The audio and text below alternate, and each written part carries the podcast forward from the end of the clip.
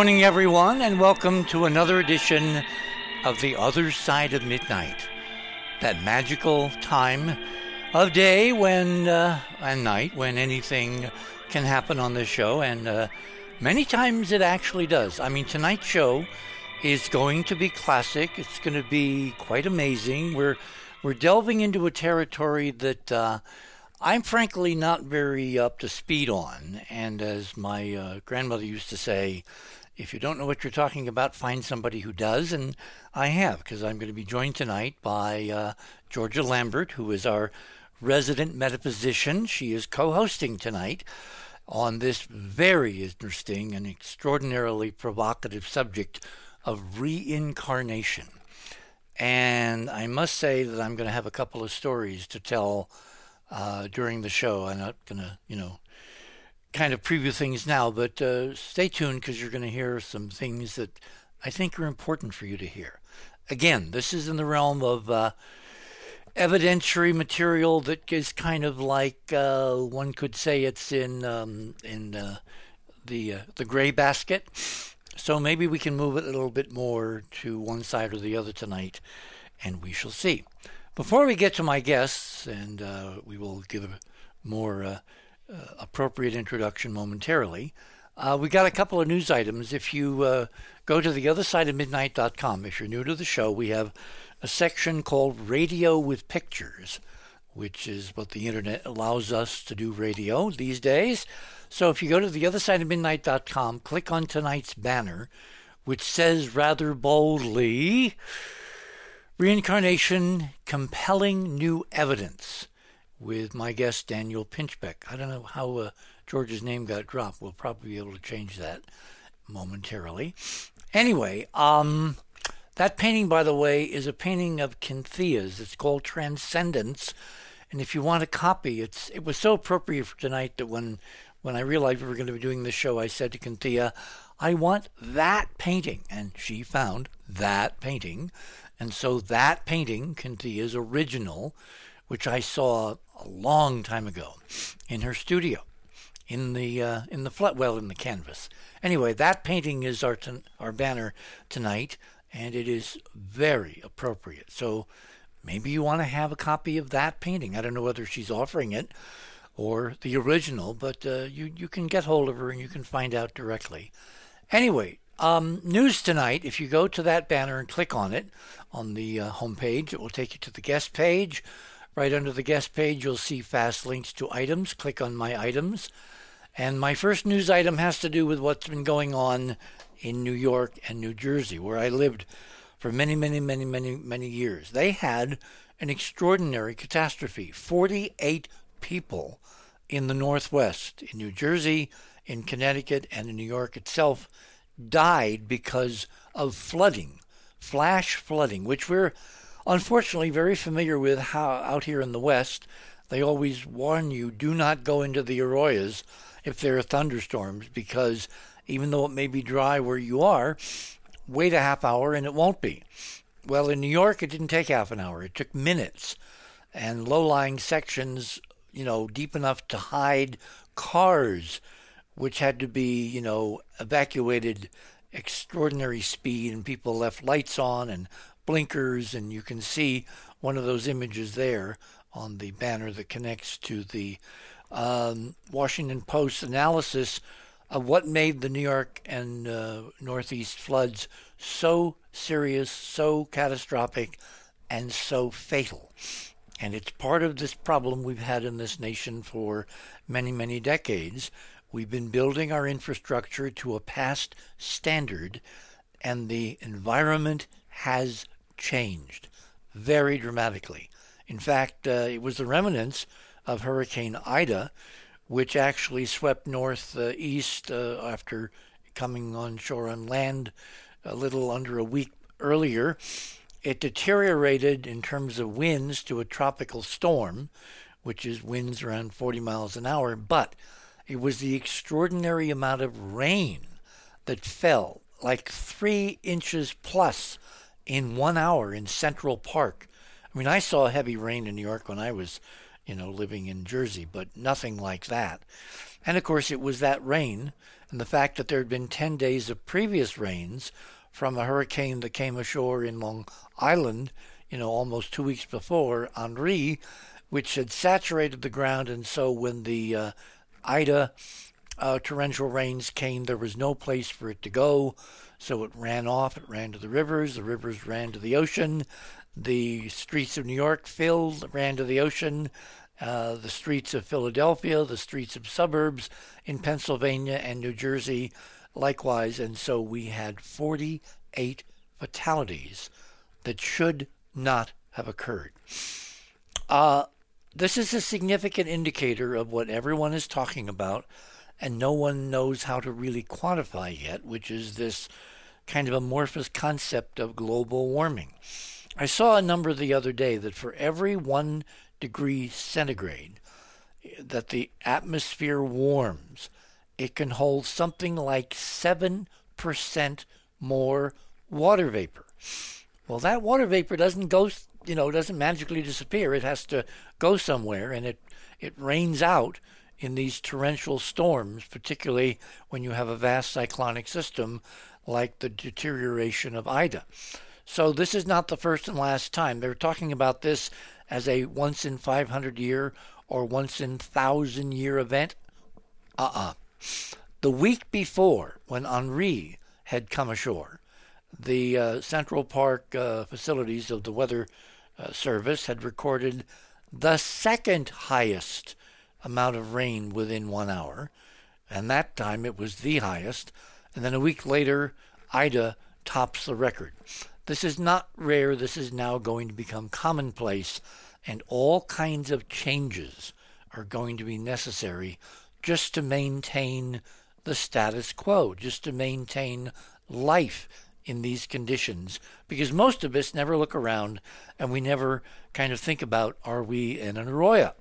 Well, in a man made canyon, you can live in a garden apartment in a basement, and like uh, a mother and her son uh, a few days ago, you can drown. So, this is going to be our situation moving forward. We will be having some programs discussing much more technical aspects of this and what you can do to safeguard yourself. One of the first things you can do is find out are you in a low lying area? Are you on a hill? Um, when was the last time your location flooded? Um, with all the recent rain, has it become iffy now? In other words, situational awareness. And this applies to the entire country. Now, 3,000 miles away out west, uh, we've been watching what's called the Caldor fire, which has become the most destructive uh, in the history of fires in uh, California, I believe, in the last several years. Um, for a few days, the Caldor fire was severely threatening South Lake Tahoe. And uh, it, it, was kind of like a miracle that the uh, 5,000 firefighters who've been working around the clock um, were able to keep it subdued. The fire burns things like more than 20,000 acres in a mere 24 hours.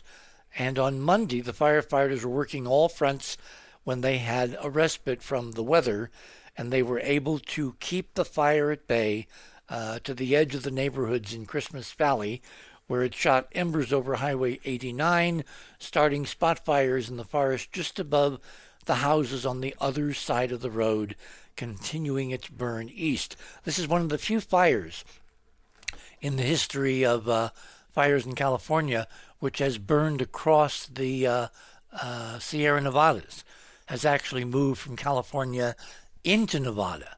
And so it's not out. It's only about 25% contained. So if you want the details, click on that link, the Caldor Fire, and the details are there. Moving planets.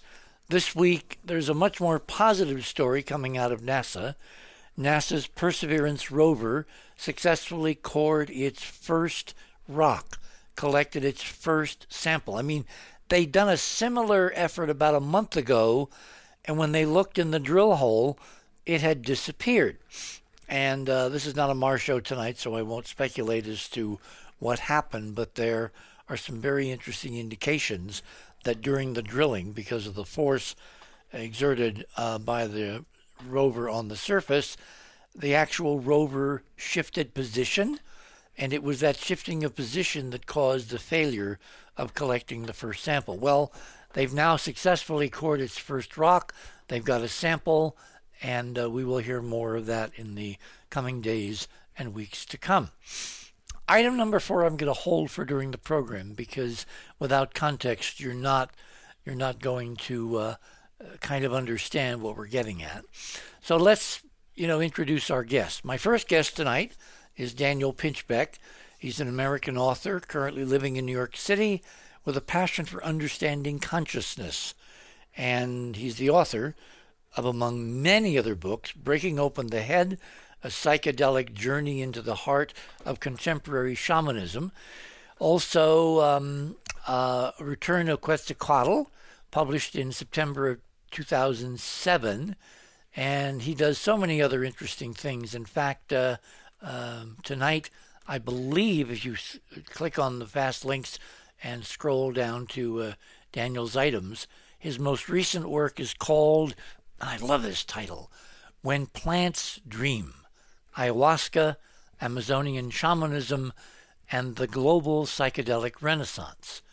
Um, our other guest tonight, who's actually uh, pinch hitting in this experimental position as co host, is Georgia Lambert. As I said at the top of the show, uh, Georgia has so many credits to her uh, her uh, uh, coterie of arms. Among the one that's most important for us tonight, she spent 10 years on the teaching staff of the Philosophical Research Society under Manly Palmer Hall. And she, in 89, she became the first woman to address a Scottish Rite research group on the higher degrees of Masonry. And um, in 95, 96, and 97, she gave presentations to the Pacific Southwest Regional Conclaves of the Rosicrucian Order, and there are many other credits. You can go and read both them in detail on the other side of midnight on the guest page. And so, without further ado, Georgia, welcome to the hot seat. And Daniel, welcome to the other side. Good to be here. Thank you, Richard. Good to be back. Well, you know, this is one of those evenings where I'm going to try to be kind of quiet because this is an area of interest that I must say uh, when Robin died uh, two and a half years ago, can you believe tonight is literally the two and a half year anniversary? When Robin died, obviously, I became a lot more interested in the idea of life after three dimensional existence. And uh, later in the morning, I'm going to, you know, provide some, some anecdotal information that may be helpful. But in the meantime, Daniel, how did you and when did you get interested in this very thorny and still very controversial subject of reincarnation? Uh, yeah, I mean, well, I guess, um, um, I mean, my first book, Breaking Open the Head, was on psychedelic shamanism. And uh, I was a journalist in New York, and I'd grown up in a kind of secular, you know, scientific worldview uh, kind of environment and um, I had a sort of existential or spiritual emergency in my late twenties, where um, I just realized that you know the sort of materialist philosophy, the idea that consciousness was entirely based in the brain and there couldn't be anything like a soul or a spirit, was this sort of very dark cloud kind of hanging over you know my life and the world, and basically what everybody that I knew you know believed in and so on, what my teachers believed in and professed and so on. And I, I began to ask myself, you know, had I is there you know did I really know this for a fact that um, you know consciousness was just based in the brain and that death would therefore be the obliteration or annihilation of any type of you know kind of uh, possibility or was it something that I'd really just received from um, you know authorities in a way and, and from my environment and I remembered my psychedelic experiences in college with mushrooms and LSD as uh, suggestive of there being other levels or layers of psychic reality. So that began the journey that led to Breaking Open the Head, my first book, where I went to West Africa, I went to tribal initiation, Gabon, with the Bwiti tribe. Uh, and uh, even in that experience uh, with, you know, in Gabon, I had a, um, you know, one, one of the shamans said that he could see my mother's mother hovering over me and that her spirit was still with me and kind of clinging to me and so on. And that was already very extraordinary because I hadn't told anybody anything about my background. This was just in the, you know, the deep jungle in Gabon. And uh, it was an inkling that, um, that, first of all, there are these kind of transpersonal levels of reality and that um, there are, you know, spirits, souls that, that linger in, in some way. All of this was new information for me. So, yeah, it it's always, you know, from my first book till now, kind of, uh, you know, it's it's been a big quest for me. Like, you know, are there other dimensions of consciousness, of reality? Could the soul or the spirit exist in some form uh, after death? Uh, and, and, and then what what could that existence be like? You know, is there some kind of afterlife realm? Is there reincarnation? And so many, you know, esoteric and indigenous cultures around the world uh, believe there is. Uh, so, yeah, so that's been a through line uh, ever since. So, this has been a decade long quest. Uh, no, it's been more than 20 years uh, that I've been, like, you know, back and I mean, sometimes veering away from it. But I mean, you know, one of my, I mean, in, in the it, you know preface, you were talking about the ecological crisis, you know, climate change and global warming, and you know the the sort of uh, you know the reason we're in this ecological crisis in a way is because of um, kind of the scientific materialist worldview, uh, which leads to you know mass consumerism, overconsumption, everyone just trying to get what they can for this life because they think that this life is all there is uh, which leads to kind of over extraction, over exploitation of the environment. So actually, I don't really believe that we can, as a, as a species, kind of reckon with the crisis that we're in without addressing the sort of metaphysical roots of that crisis, which is the uh, the limited you know paradigm of scientific materialism. Hmm. Uh, when you say limited, you mean in terms of a database or in terms of modalities? You know how scientists uh, well, ask the question. Well, I mean that actually, uh, it's it's it's. Um, I think that there's you know lots of very very, very good evidence, you know, which I presented in, in my various books, uh, and many other you know thinkers and, and, and scientists have also now explored in great depth that um, you know that isn't the whole story. That that that you know there are you know psychic phenomena. There's you know consciousness can exist outside of the body, and you know astral travel, near death experience. Uh, and um, you know, there's very good data and evidence for uh, you know kind of reincarnation, um, you know, mediumship, you know, communication with spirits of the dead uh, who convey like you know extraordinary information, um, you know, relevant only to those people and so on.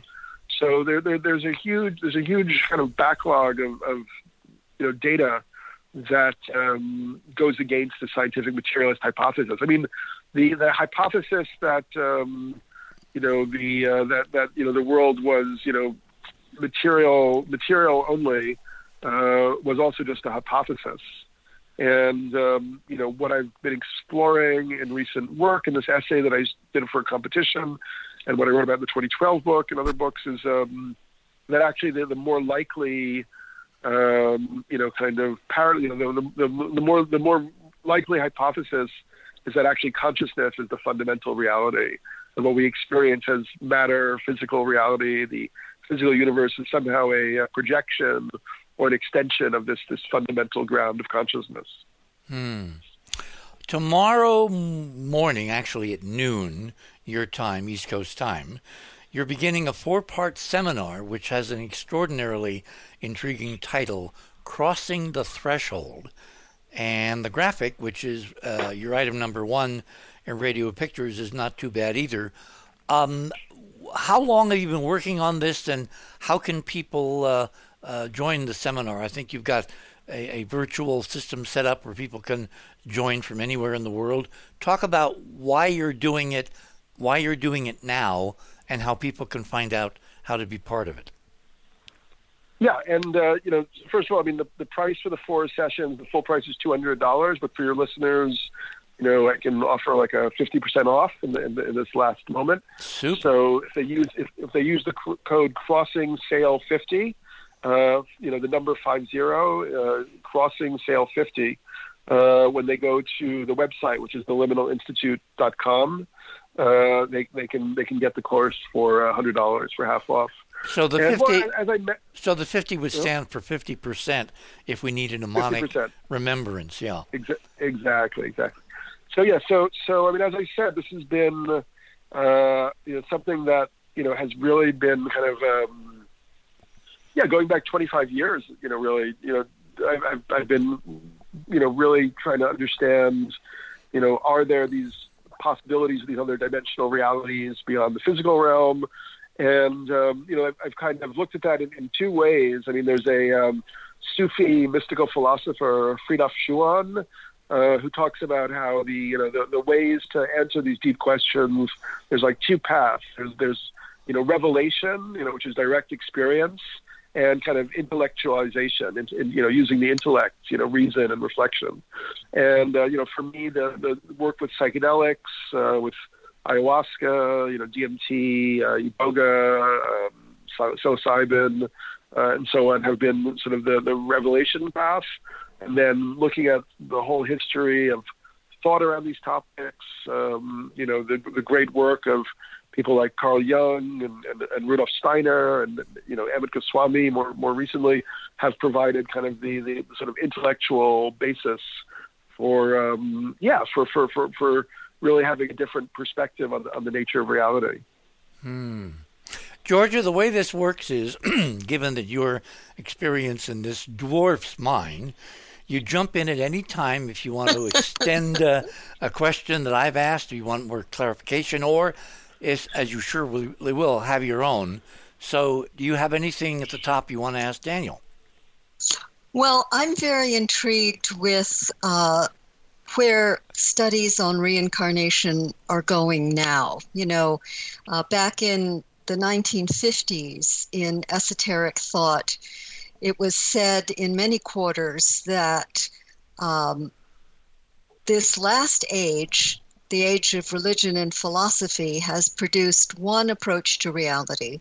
But in this new age that we're moving into, it'll be scientific proof of things, including life after death, continuity of consciousness.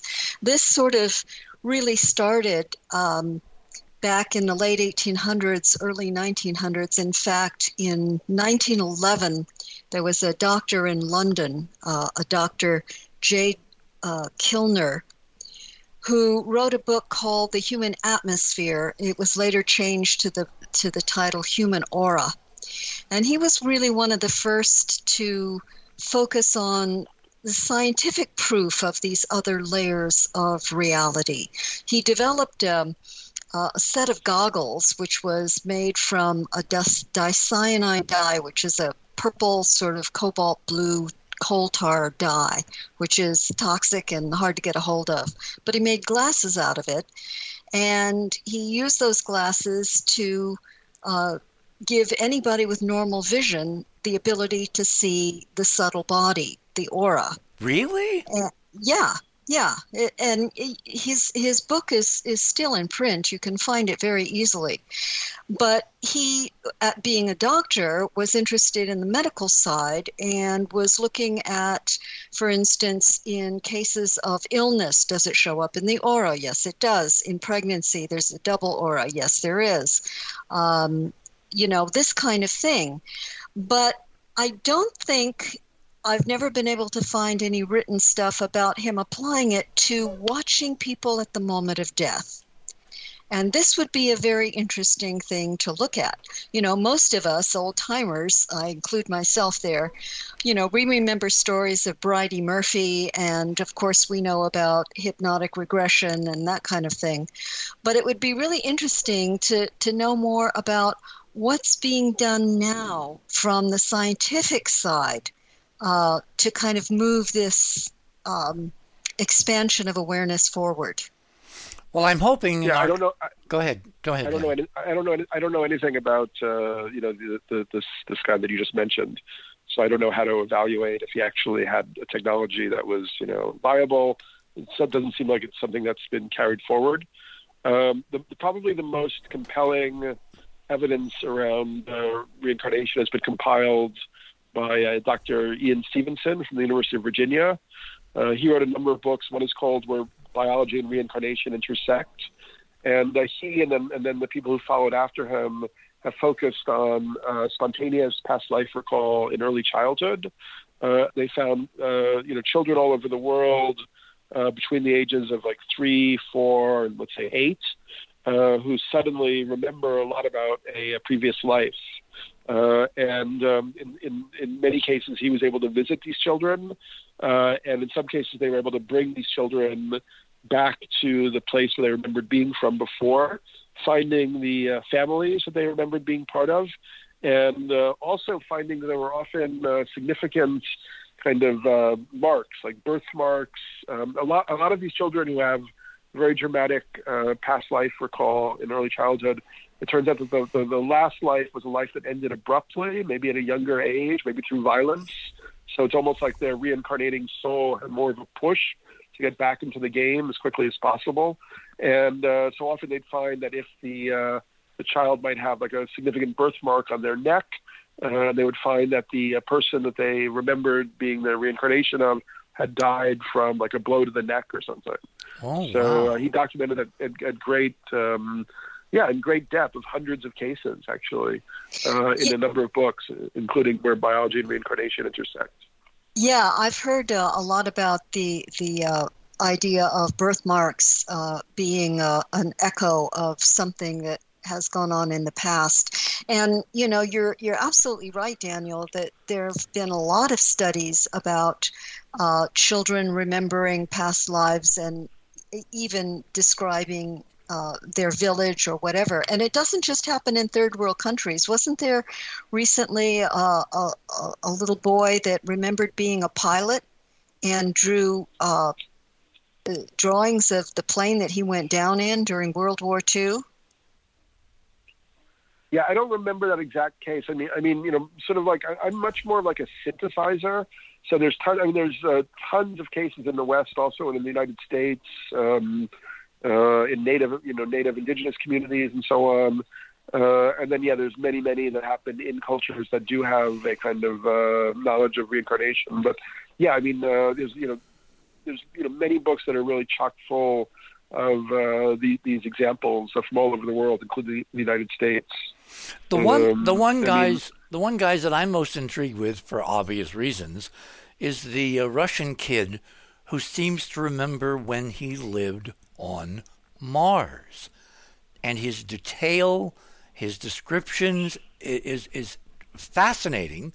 And I haven't had the time to kind of focus, but to compare even some of the superficial things that have kind of leaked out through the Russian press with what we figured out uh, the, the, the match is eerie, eerie, eerie, eerie. Hey, we're at the bottom of the hour.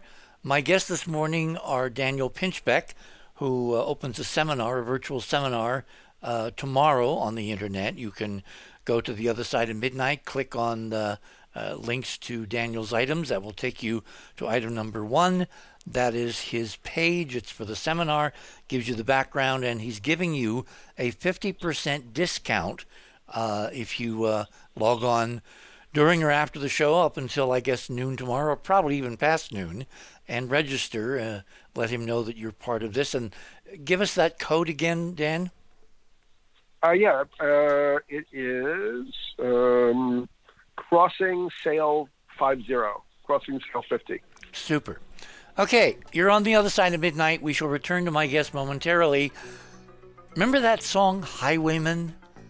with um, Kristofferson and Johnny Cash seemed appropriate.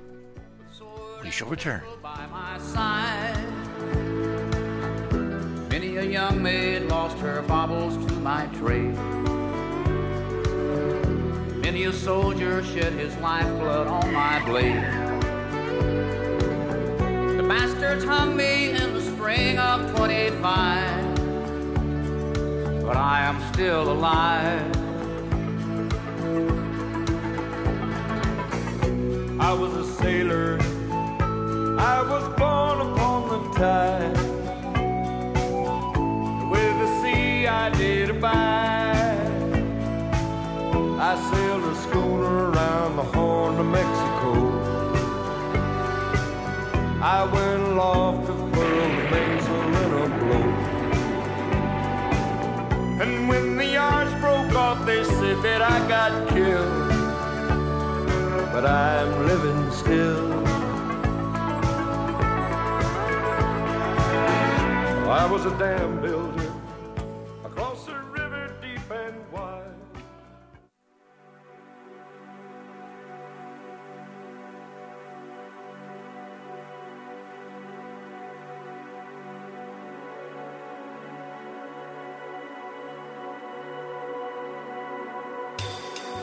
it's funny because I think, you know, I went through my crazy phase where I made mistakes before the internet and before social media and before any of this. Whereas now you can't do that. There's no such thing. So, like you're saying about black and white, and what it does is it stops people expressing themselves. People are too frightened. It's like, you know, I want to say something, but if, what if I use the wrong term? I remember a story a couple of years ago where Benedict Cumberbatch, who at the time was a darling in the media's eyes, was complaining about the disparity between the treatment of um, black actors and of white actors. And, and he was sticking up and saying, you know, they're not getting paid as well, they're not getting the jobs that they should be getting, and they're being, there is no equality. But what he said was, there isn't equality for coloured actors. Well, you've said coloured there, Benedict. You can't do that. And so they went for him and he was vilified and he had to come out and do a big apology. Now what it was, it was it was a slip of the tongue. He's obviously not racist. He's actively trying to say that there is discrimination and he's trying to stick up for that community, but he was vilified and attacked. And that's what happens now. And so when people make their mistakes now, they make their mistakes on the internet. They make their mistakes on social media where they're screenshotted forever.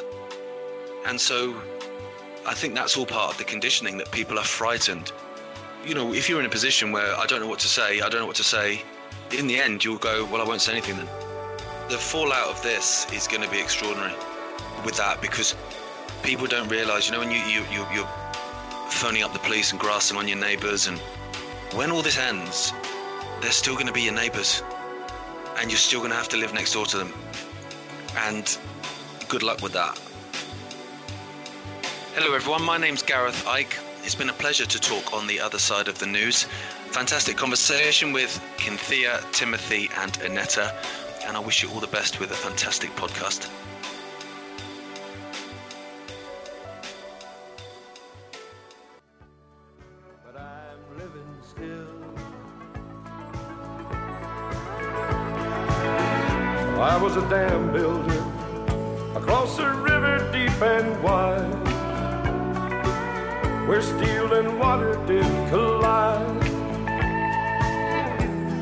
Called Boulder on the wild Colorado. I slipped and fell into the wet concrete below. They buried me in that gray tomb that knows no sound. But I'm still around.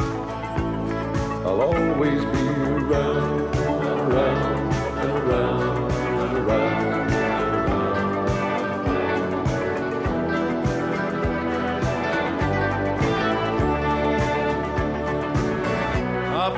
starship across the universe divide. And when I reach the other side, I'll find a place to rest my spirit if I can. Perhaps I may become a highwayman again. Or I may simply be a single drop of rain.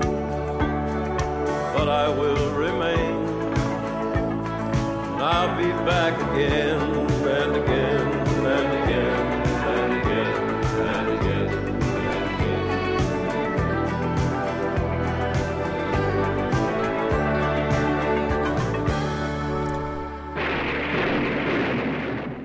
You know, for as long as I can remember, that song has stuck in my memory. Four major, major country western stars, each with their own slant.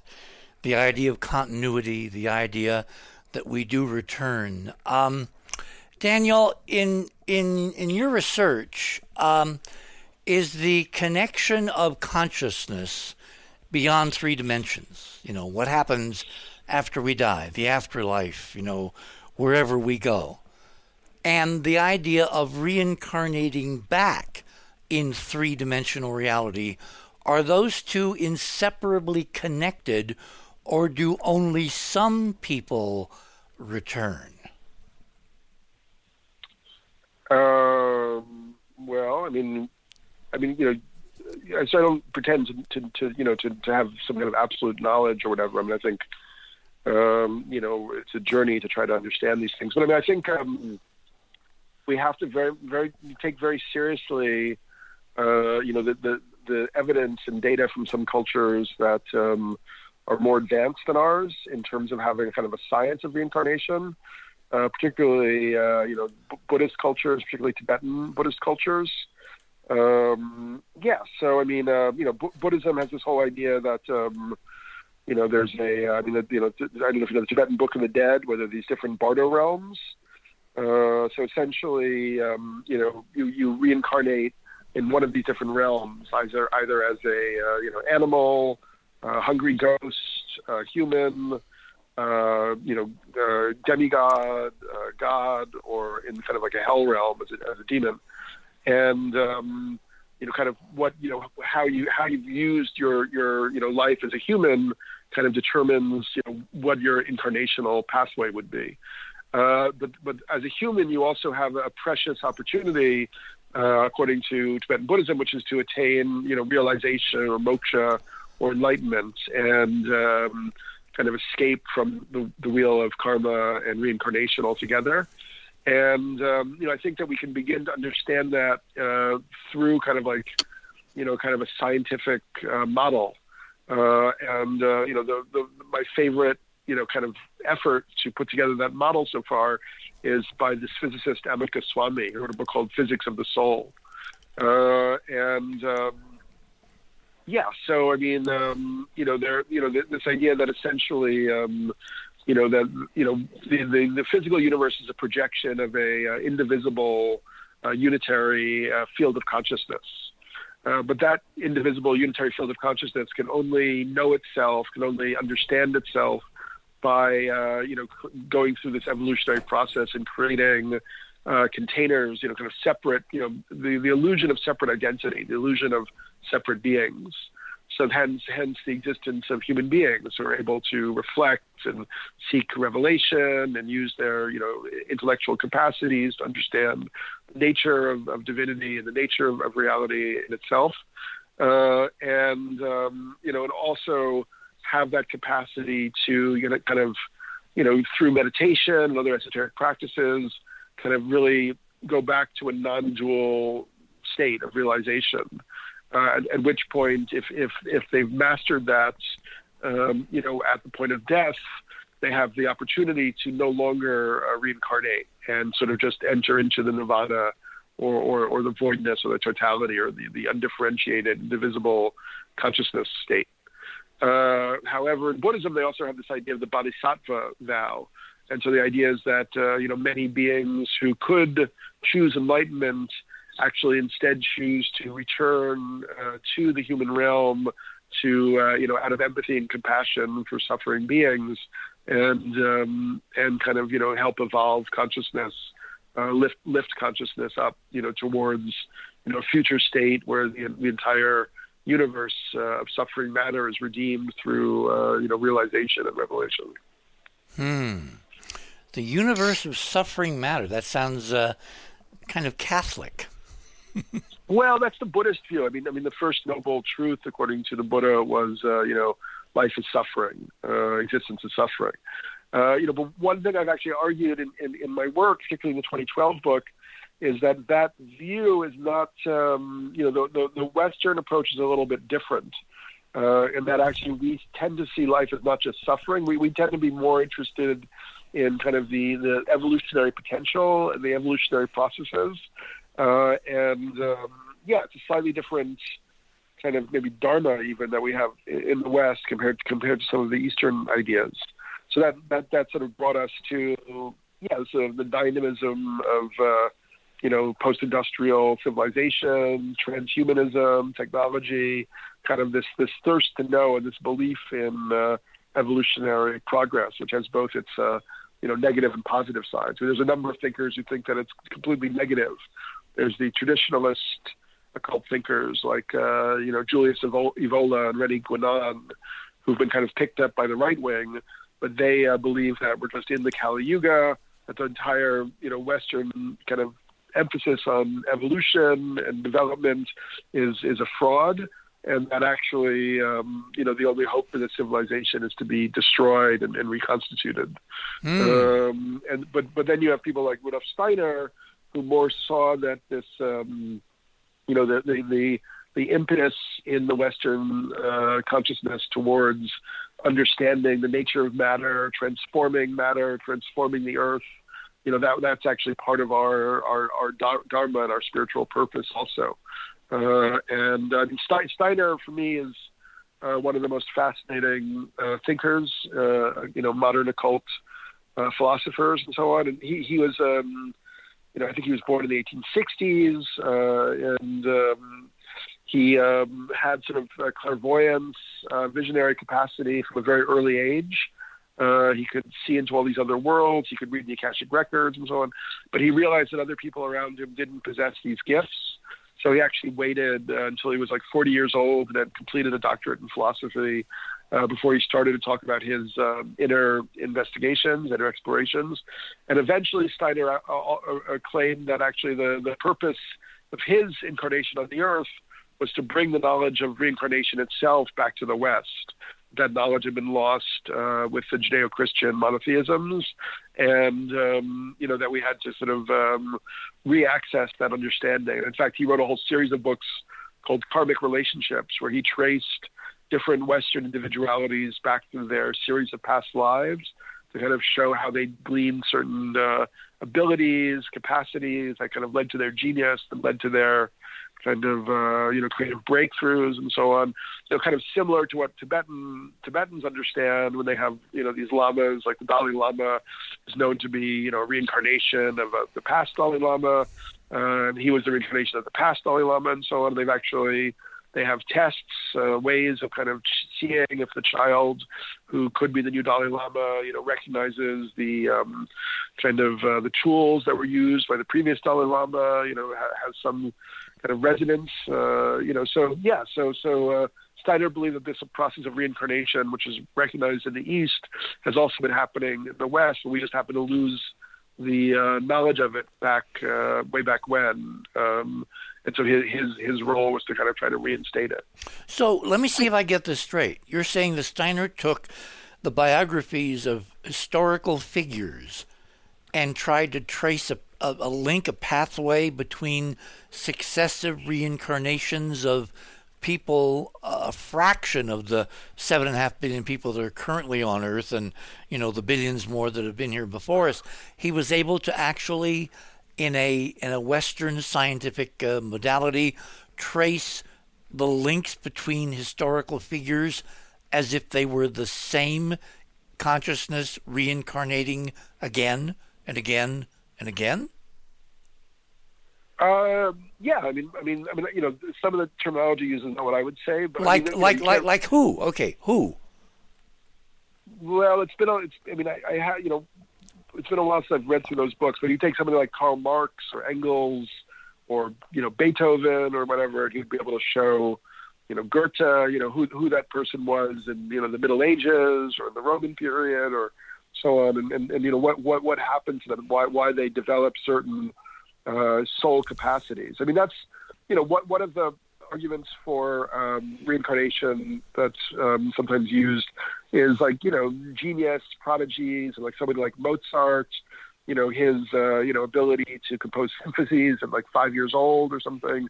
You know it, it almost seems beyond uh, the capacity for an individual human uh, to to have that level of you know that monumental genius unless they were all able they were accessing gifts um, you know that you know they developed in uh, you know previous previous cycles of existence.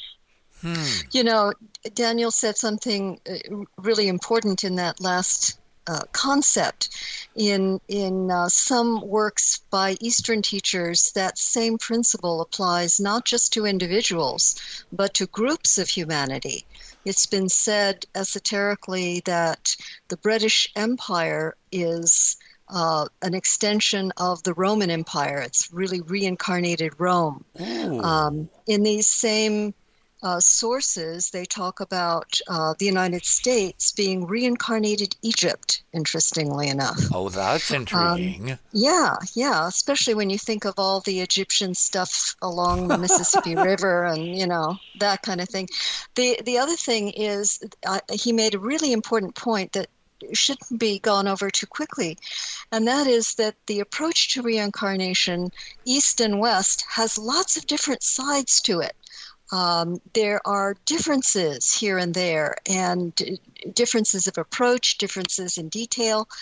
Um, but the West does have a tradition of this. In the Druidic and Celtic uh, tradition, reincarnation was such a, an important part of their culture that you could borrow goods or money from somebody and agree to pay it back in the next incarnation, and that was law.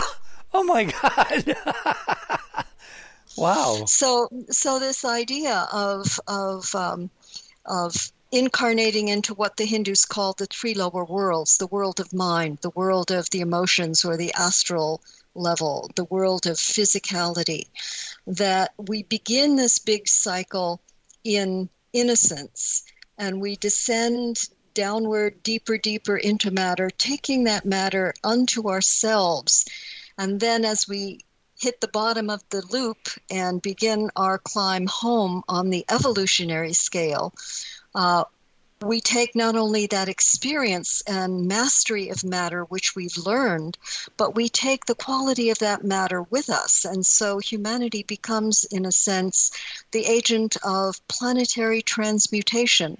And the cycle that begins in, pure, in innocence uh, finishes in purity. And as Daniel was saying, um, we're freed from the wheel of rebirth and go on to other uh, levels of existence, or according to the vow of the Bodhisattva, we choose to remain behind until all of humanity is accounted for. That's a lot of people. I think Arthur did a calculation one time, Arthur Clarke, that something like 30 billion people throughout, you know, the beginning of humanity as far as anthropologists have charted it back several million years, have preceded us on this planet. That sounds like a large number, but frankly, it's not very large. You know, well, you know, go ahead. You, you know, the, the one of the questions that always comes up is, well, we've got more people alive on the earth than ever before. Where did all those new souls come from? Mm-hmm. And the answer to, and the answer to that is that in the metaphysical view, that humanity as a field of consciousness, as a one life, is both a one and a many. That at our very core, we have this spark of divinity, this piece of God that makes us part of that uh, that greater life. And um, uh, as we progress in the three lower worlds, we gain experience in matter. But in normal times, um, you don't have as many all jammed into physical dents. The reason why there's more people now on the planet is that, as we've talked about, Richard, that you have this confluence of many different cycles dovetailing into one another. And this is the hot ticket in town. Uh, it's said that between incarnations you can absorb, you can synthesize, but any real headway must be made while in physical incarnation possessed of a brain. It has to do with this soul mind brain connection. And so there's a lot of folks taking advantage of what this cycle has to offer in terms of being in physicality. Hmm. Daniel, I want to go back to Steiner because this sounds to me like a almost dauntless, unfulfillable task. What were his criteria for trying to link historical figures?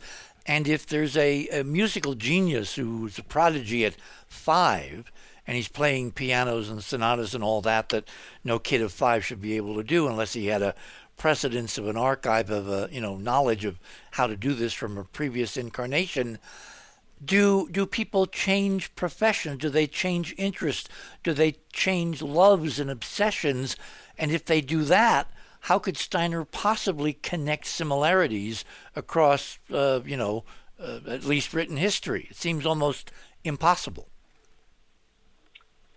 Well, I mean, I mean, you know, Steiner's, you know, kind of argue, argue. I mean, by the way, it's like I don't take anything, you know, that I'm saying or that, or that um, what's what's uh, the woman's name, Georgia? Yes. Saying as like you know written in. I mean, it's like for me, it's everything is you know we're we're we're, we're on an investigation, we're on an exploration. It's not like I'm saying this is the actual truth. You know, this these are the you know.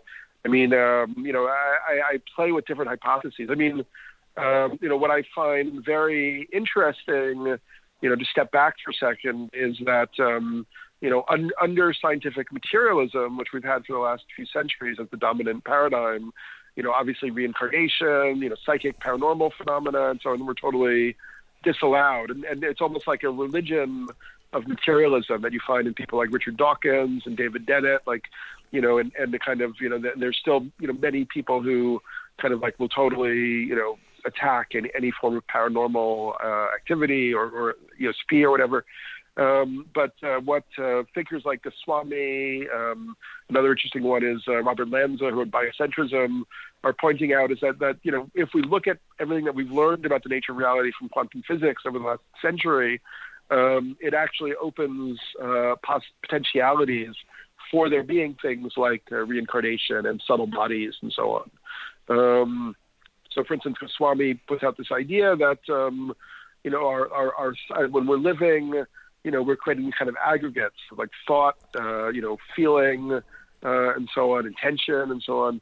And, you know, these may remain connected as quantum phenomena because we now know that uh, quantum phenomena spreads infinitely in probability waves, yet remains connected. You know, so so you know there's uh, action at a distance. There's you know if you if you you know if you if you influence one electron and it's connected to another electron, that other electron, even if it's like halfway across the galaxy, will also you know shift its position or its trajectory and so on.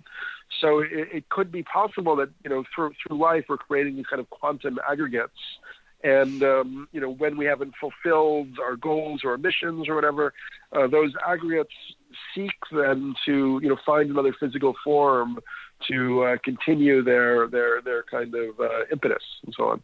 So I, I find that very interesting. And, and um, yeah, we can also talk about the subtle bodies and so on. But anyway, so you know, the the short answer to your question about Steiner is that um, you know according to him he was able to go into a visionary state and read what are called the akashic records which are the spiritual imprint of uh, humanity and uh, you know he was a great initiate of, of our age and had this ability that, that very few people have uh, you know what's interesting for me is I've done a lot of work with um, you know, psychedelics particularly uh, ayahuasca which contains dimethyltryptamine uh, DMT is a uh, chemical component uh, in our brains that's also found in many plants. There's actually two forms of DMT, 5-MeO-DMT and N-DMT. Uh, and um, both of them, when you uh, extract and smoke them, complete create complete uh, out-of-body experiences where you enter into these sort of hyperdimensional realities, uh, where sometimes you have this experience of encountering, you know, what Terence McKenna talks about is like a vast ecology of souls or beings and so on. Uh, and uh, through ayahuasca, you could actually have, um, yeah, kind of experiences of connecting with something like this Akashic record that Steiner talks about, where you see, you know, kind of events from the historical past or the spiritual past, or enter into other states of consciousness of, of plants or animals uh, and so on. And so, anyway, so Steiner basically argues that he was a, uh, somebody who had this ability from a very young age, and there was then, therefore, was able to spend years honing it and mastering it. And one thing he could then do was follow the souls of different human beings back from their past incarnations. Um, and so what he was, what he you know claims that he was presenting in the series of book Karmic Relationships is just the um, result of his uh, investigation, uh, which he talked about as a spiritual science.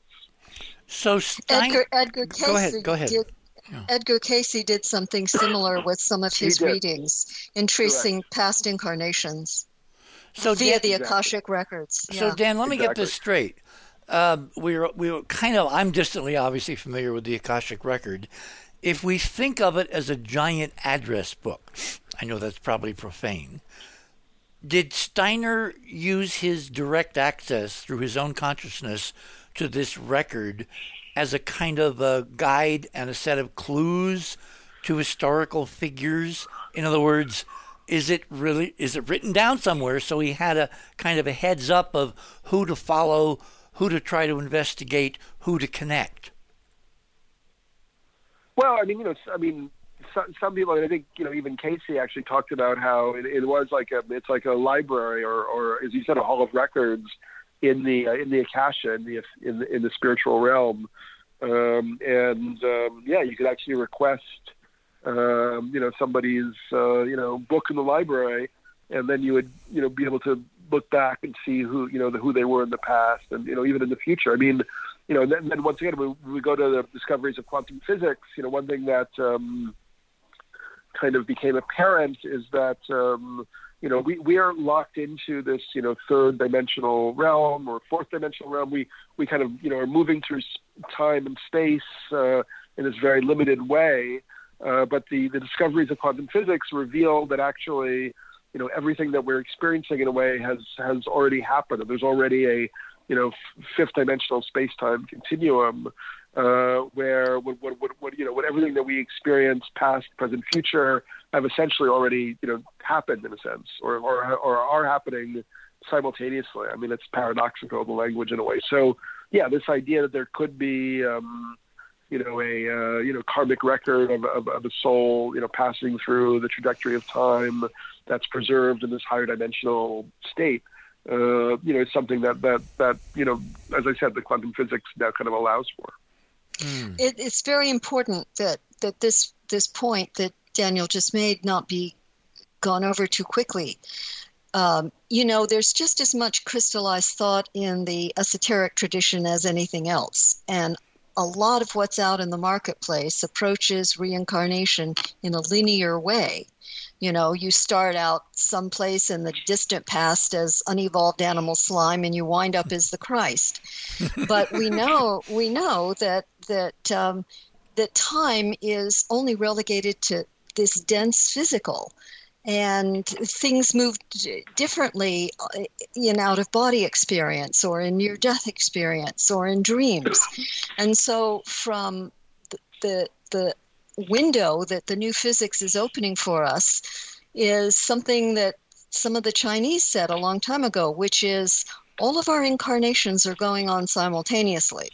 Now, your brain goes on tilt trying to figure that out because that means you've got to rethink how karma works. It doesn't work linearly. And so, this is a whole new area of exploration in terms of the metaphysical horizon. You mentioned a magic word, and we're coming up to the top of the hour, so I'm going to hold all kinds of questions I have for both you guys until we get to the top of the hour. Uh, my, my guests this morning are um, uh, Georgia Lambert and Daniel Pinchbeck. Uh, George is kind of sitting into an experiment that I'm running here. She's kind of a co host this morning. And we're talking about consciousness, but consciousness beyond three dimensions. And I think we need to separate the two, and that's where some of my uh, personal encounters with uh, uh, folks that are no longer here in the physical may come to the fore later in the program. But is it automatic that just because consciousness is eternal, that reincarnation in three dimensions is mandated or voluntary or selective or optional or or what? We have more questions in a little while. You're on the other side of midnight. My name is Richard C. Hoagland. We shall return.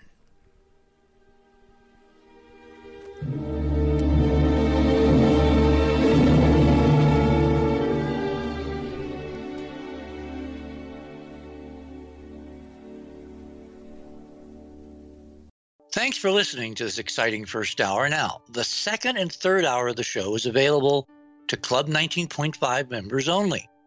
Please support the show by subscribing to Club 19.5 and join our very interesting community. To do that, please visit the website, theothersideofmidnight.com, and click on the Join Club 19.5 link in the left hand column. As a Club 19.5 member, you'll gain access to the rest of this show and all previous 350 plus shows that we have done. Now, recent Club 19.5 member archive recording have the commercials removed and the sound quality has been enhanced. You'll also receive a dedicated private podcast feed that contains these enhanced show recordings. And you'll be able to download the MP3 files directly from the archive if you prefer. As a Club 19.5 member, you'll also be the first to preview our new videos and reports. We'll be adding exclusive new features to Club 19.5 as we go forward, and boy, have we got some amazing things to tell you about in the coming weeks. So please support the show and don't miss all the exciting new things we have planned. I want to thank all our Club 19.5 members because without your guys' support, this show would not be on the air. Please help us continue growing the show by subscribing to Club 19.5 today. And when I say we really need you, we really need you. Over and out.